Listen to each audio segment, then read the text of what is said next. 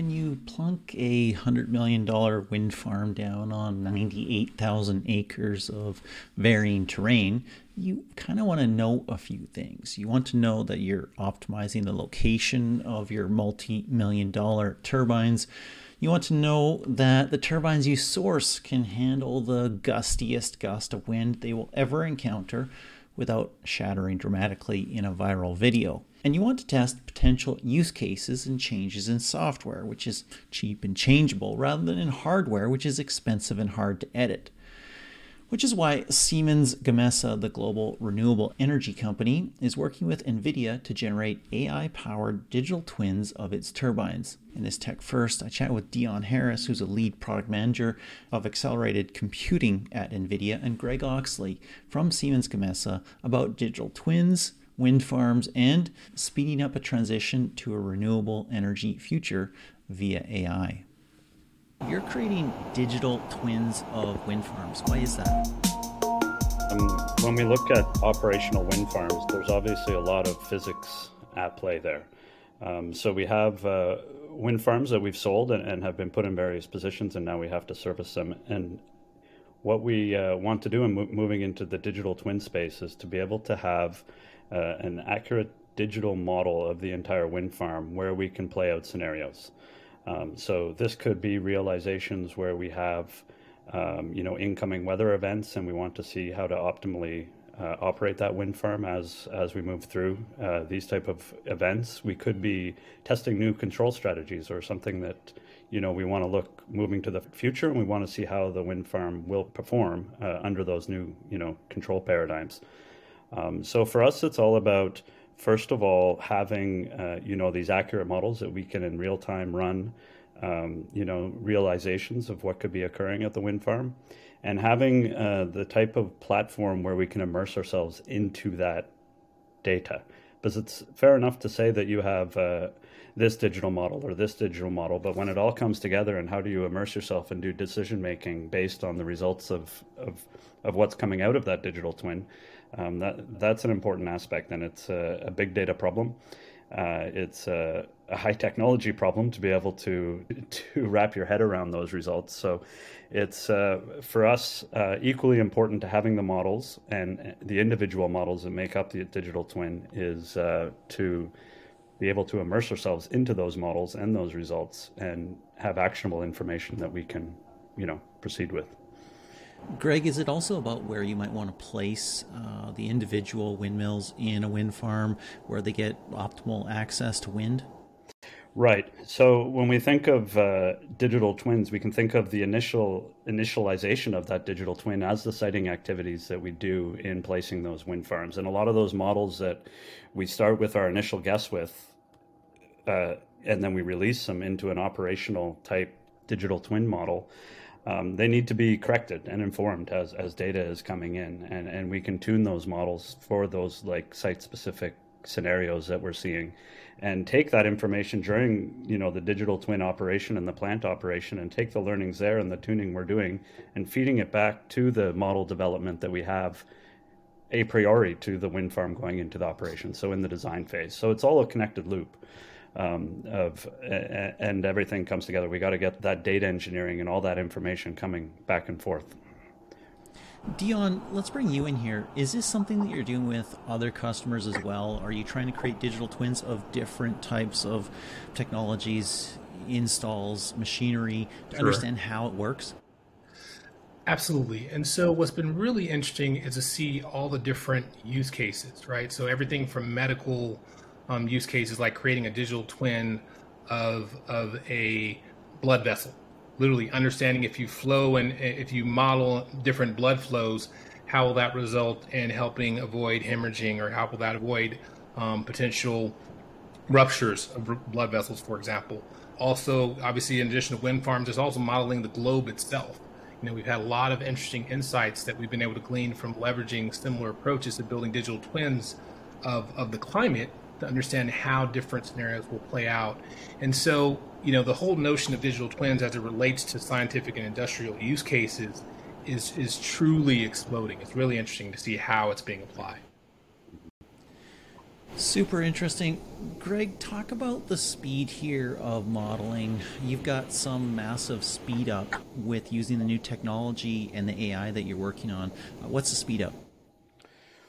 Well, for instance, uh, I, I, can say one use case where we've worked with NVIDIA to develop GPU accelerated wake modeling.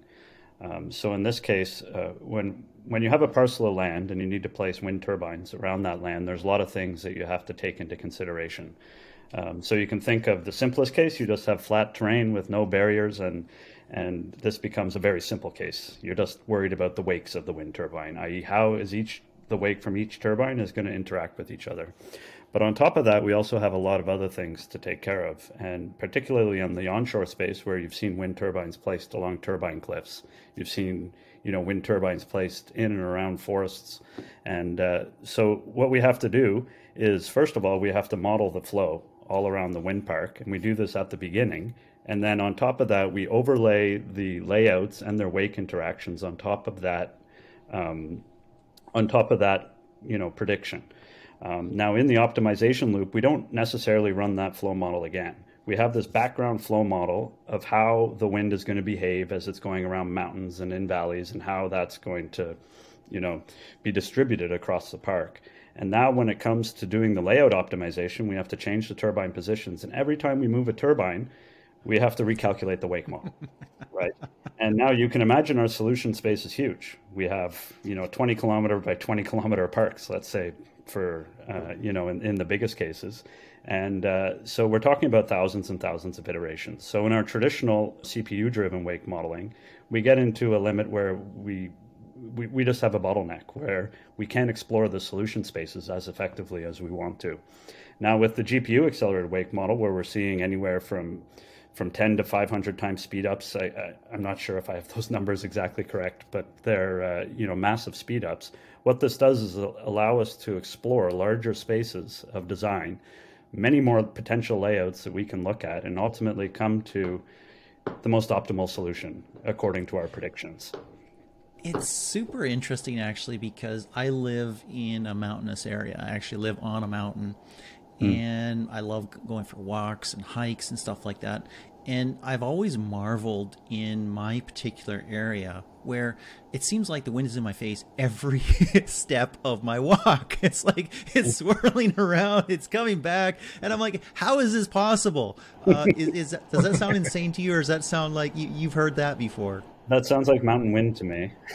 um, Certainly. And it's something that we deal with quite a lot. If you were to take, um, you know, uh, let's say uh, an iso surface across that farm of how the wind direction is changing and how the wind is accelerating or recirculating, we get these recirculation bubbles as, you know, wind goes over a mountain and you get these very turbulent flow structures going behind it um, you know, it, it, can be so variable. And, and like you said, walking around mountainous terrain, going one way, the wind can be, you know, to your face and it's at your back. You turn around, it's in your face again, right? So it's a, it's a complex problem. And, and we know from modeling wind, from modeling weather, that, uh, you know, you just have to look at your forecasts. How, how often are your forecasts accurate? You know, I'm yeah. sure you may have some complaints on that front. Uh, it's very difficult, and, that's not to, you know to put down weather modeling or anything. It's a it's a very difficult problem to solve, and uh, you know this type of digital twin work that you're talking about in terms of modeling climate, for instance, or, or getting a better understanding of of larger scale processes than we're looking at in wind farm design you know, it really takes that type of feedback between model and, and, and how it's performing compared to, you know, what it's observing and that kind of tuning and feedback and everything that that really has a chance to drive down those errors. Right. Well, that's really interesting. And Dion, love to hear from you on this because Greg yeah. mentioned weather. Um, yeah. And it's notoriously complex, as he mentioned um, and notoriously difficult. But you've got something that you say, hey, makes predicting extreme weather events 45,000 times faster. Talk about that. Sure, sure. Well, first, before I, I discuss that, I want to hit on a point that, that Greg mentioned, but I want to just drive home, which is sort of what's delivering the speed up. Today, it's really driven by AI, right? Leveraging different neural network approach, whether it's a physics informed based approach or a data data driven based approach that's what gives you sort of this real time nature of being able to iterate and change these parameters real time, right? Because otherwise you would have to go and resimulate this in a first principles based model using CPUs or GPUs. That that will take a long time. And so because you're able to leverage AI, and, and in this case we use a platform that we call Modulus, that allows us to build models based on physics as well as data driven models. And of course, you can use your simulation data to train and inform the model as well as inform data. So it's taking all these different inputs to come up with a fairly accurate real time model. So then, if I take that and, like I said, looking at the wind farm, that's a very complex system, right? When you talk about just the dimensions of that, and I'm not sure, I'm getting some feedback. I don't know if that's you or me, but we'll, we'll keep going. Um, it's getting louder here. Okay, that's better. So, there we go. Yeah. Um, anyway, so like I said, as we take you know the example of the wind farm, very complex system. Now, if you expand that by a thousand times, ten thousand times, and you're modeling the Earth's climate, and when you understand all the sort of interdependencies, and when we say complex system, what we're really describing is something over here, and my hand is out far to the left here, out of frame, affects something over here, which is again completely out of frame, but you get the idea. Is that is how do you model those interdependencies? And so what we've done is we've leveraged, um, you know, our understanding of physics. And so there's a there's uh, very popular physics equations around you know partial differential equations, which help you model that and and the change across complex systems. And then we've also built in you know the capability to use what are called Fourier neural operators. And so this is again a specific type of neural network that can use some physics to inform understanding of complex systems to then accelerate that and still deliver the accuracy. So now that was sort of a, a wind up to kind of describe what we're doing um, on the climate side. So we announced something called FourCastNet and this is something that's really exciting. And you know, the thing about it, it's not just NVIDIA. You know, we don't like to sort of make it sound like we're doing these things in a vacuum. You know, we've worked with researchers at Berkeley Labs, Caltech, Purdue, Michigan, and Rice University to develop this this network. And so, what's really exciting about it is we've been able to simulate the climate. And so, whenever you're looking at climate simulation, what's really important is resolution right? And the reason why resolution is important because it gives you the amount of detail and accuracy by which you can build that forecast, right? So when you're talking about climate change or climate weather in general, and you say, okay, the Earth's climate went up by an extra two degrees, that's on a massive scale. But what you really want to know is how is that going to affect you know wildfires in California, right? Or how is that going to affect the flooding that's happening, you know, in in Sri Lanka? right? So so it's about getting more specificity and granularity. The more more um, resolution you can sort of impute in the model. So what we were able to do with FourCastNet compared to sort of the you know state of the art um, first principles based simulations, we were able to improve the overall um, sort of performance per. Uh, I'll, I'll, call it node is the best way to describe it. So we were only using 22, um, you know, GPU accelerated nodes, and we were able to deliver you know the performance of roughly about 98,000 um, I'm sorry 984,000 um, node seconds on a specific system that's out of out of uh, out of EMEA. Um, it's based on a, on a platform called IFS, and so the reason why that's that's interesting is when you think about modeling climate because the systems are so complex.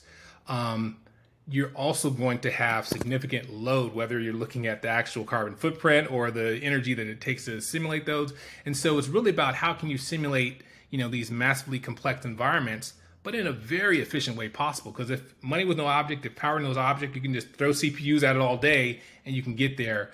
But because we're trying to do it in an intelligent way, you know, AI is giving us some tools to model these very complex systems in a very efficient way, both in terms of time and energy efficiency. So, so it's really about how do you harness the power of AI to then, you know, deliver the accuracy that you would have, have from your standard first principles based models to then give you that that speed up in performance and overall efficiency. So long-winded answer, but hopefully that that connects the dots between, like I said, how we get from sort of wind farms based simulations to AI to then looking at how that applies to the globe. that connected a lot of dots, but I'm still yeah. stuck on these very popular physics equations, you know, that were never picked last at the ballpark or never attended prom alone or something like that. But you know, I also want to know, like, what did you do? Did you uh, were you running these models on your computer and then stopped because you had all this wind noise and all of a sudden stopped? What did you do to get better audio all of a sudden? Um, it's back. I didn't do anything actually. Technology is still full of gremlins. It's okay. no yeah, worries. didn't do anything, but it stopped, and now it's it's back, and now it's gone okay. again. No uh, well, let's turn to Greg here. Yeah. And Greg, I want to bring you back in. Um, what is the real world impact of what you've been doing here? Obviously, you're using it to plan, uh, to put the wind farms in place. Uh, clearly, you're also using it to estimate what could happen maybe at different storms with wind speed, that sort of thing. We've seen the video of windmills tearing themselves apart, right? The, those those massive uh, wings just just flying apart what are you getting out of it? Are you getting increased safety? Are you getting increased income? Better better power generation? Mm-hmm. Well, yeah, uh, all of the above, I would say. um, so um, I like uh, what what Dion mentioned there, in that uh, the the climate scales are are of course very important, but but all the scales are so intrinsically linked. So if we have climate scales, we have mesoscales, which is like the the mesoscale weather modeling type side of things, and then we have the the uh, the micro scale, which is a wind farm scale. We call it micro scale in, in, in wind energy, but it's really quite large uh, compared to what you might consider a, a micro scale in your normal life. Um, but uh, what this allows us to do is, um, you know, really get rid of the unknown. I remember, uh, you know, uh, General Chuck Yeager, uh, a famous test pilot who who broke the sound barrier uh, in the U.S. First, uh, yeah, the first one. He he had a, uh, you know, he was a test pilot in in California, and uh, they you know they had a lot of deaths, and they always feared. They called it the unknown.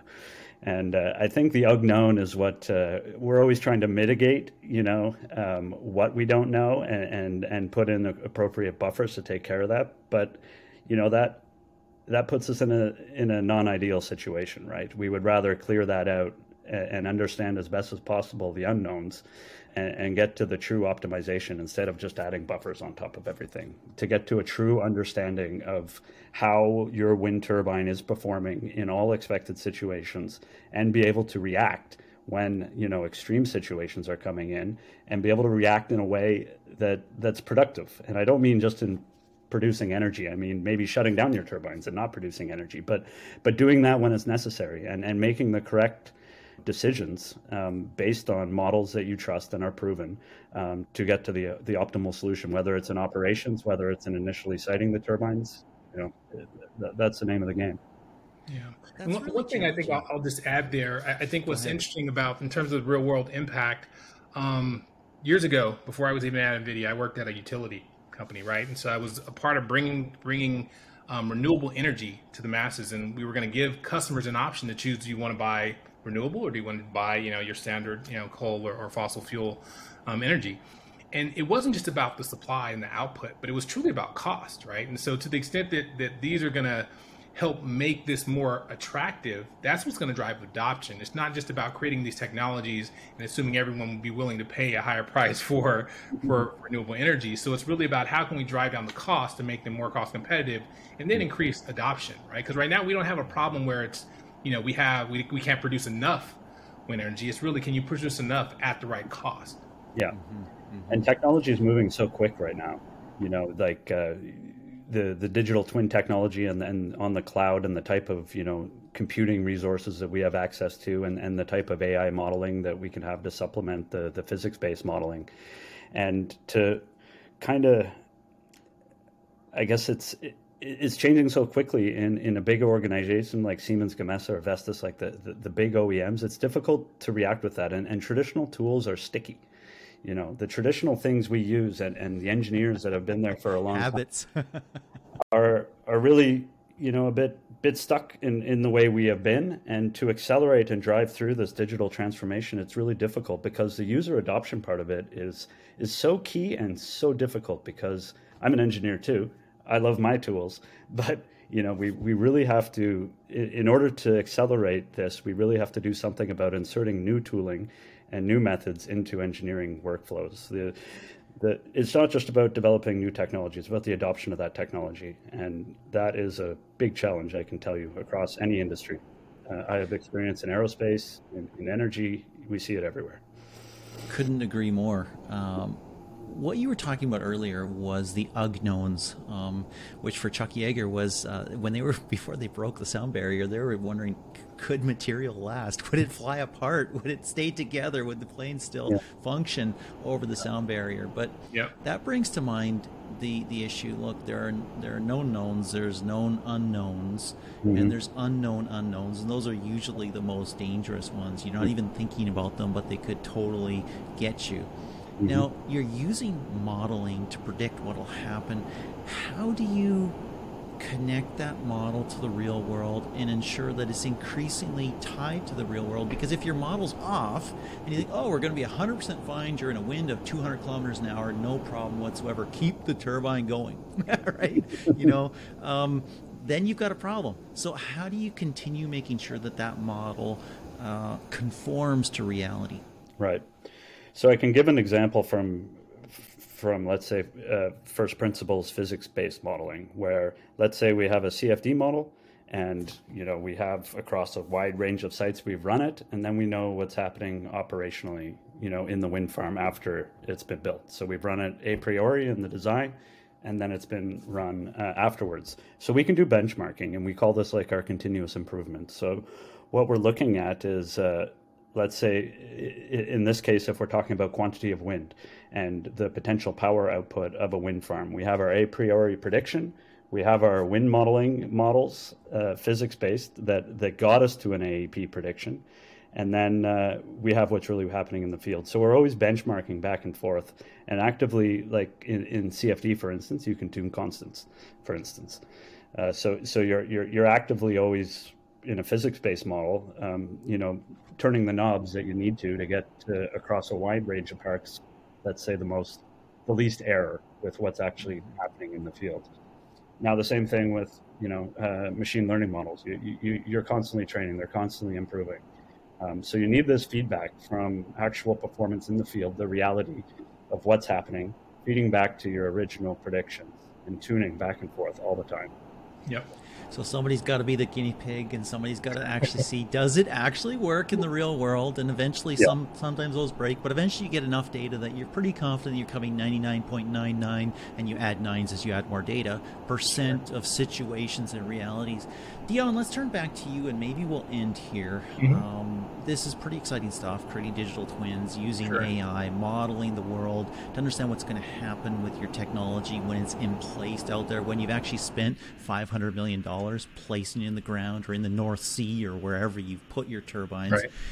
Uh, where's it going next? You talked about 45,000 times faster at predicting sure. extreme weather events. You've talked about, you know, 10,000 times faster at modeling certain things. What's the next step?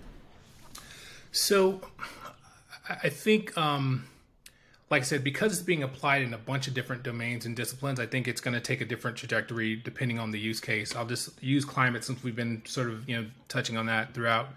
Um, I think to your first question around validation, it's always interesting with climate because you have you know hundreds of years of actual data of recorded you know actual weather data, climate data, so you can literally do a a post hoc prediction.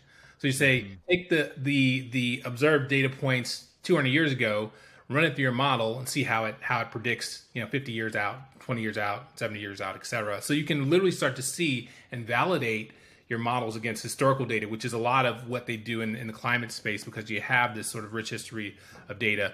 And so that's on the simulation side. Then the ai side of course we're validating versus simulation and observed so i think when i and, and that's really key when you talk about climate because when we're describing um, some of these outputs, right? We're saying, okay, what is the climate going to look like 50 years from now?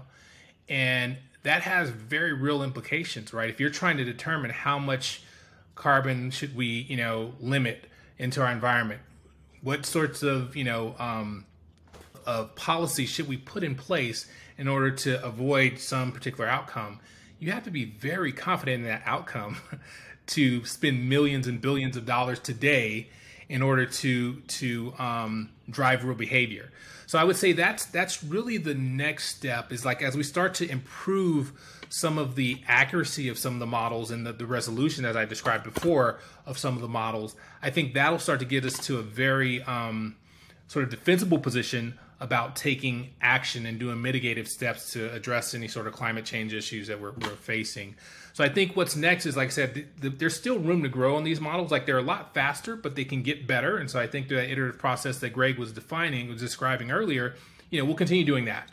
And as the, they become, you know, fairly well understood and and adopted, because I mean, no matter how good it is, unless it's used and embraced by the scientific community, you know, you're not going to get any real traction. So as that happens, we think we can really start to drive real policy, real decision making, real mitigation strategies and adaptation strategies that can hopefully, you know, overcome some of the issues that we think we may be facing. Well, I hope that's certainly the case um, because we certainly had a lot of people that are saying like, "My gut trumps your data," right? Yes. or my convenience uh, trumps your um, freedom to breathe in 20 years or something like that. but hey, we'll see how those things go. Greg, I want to thank you. Dion, I want to thank you. This has been super interesting. Thank you for your time. Absolutely.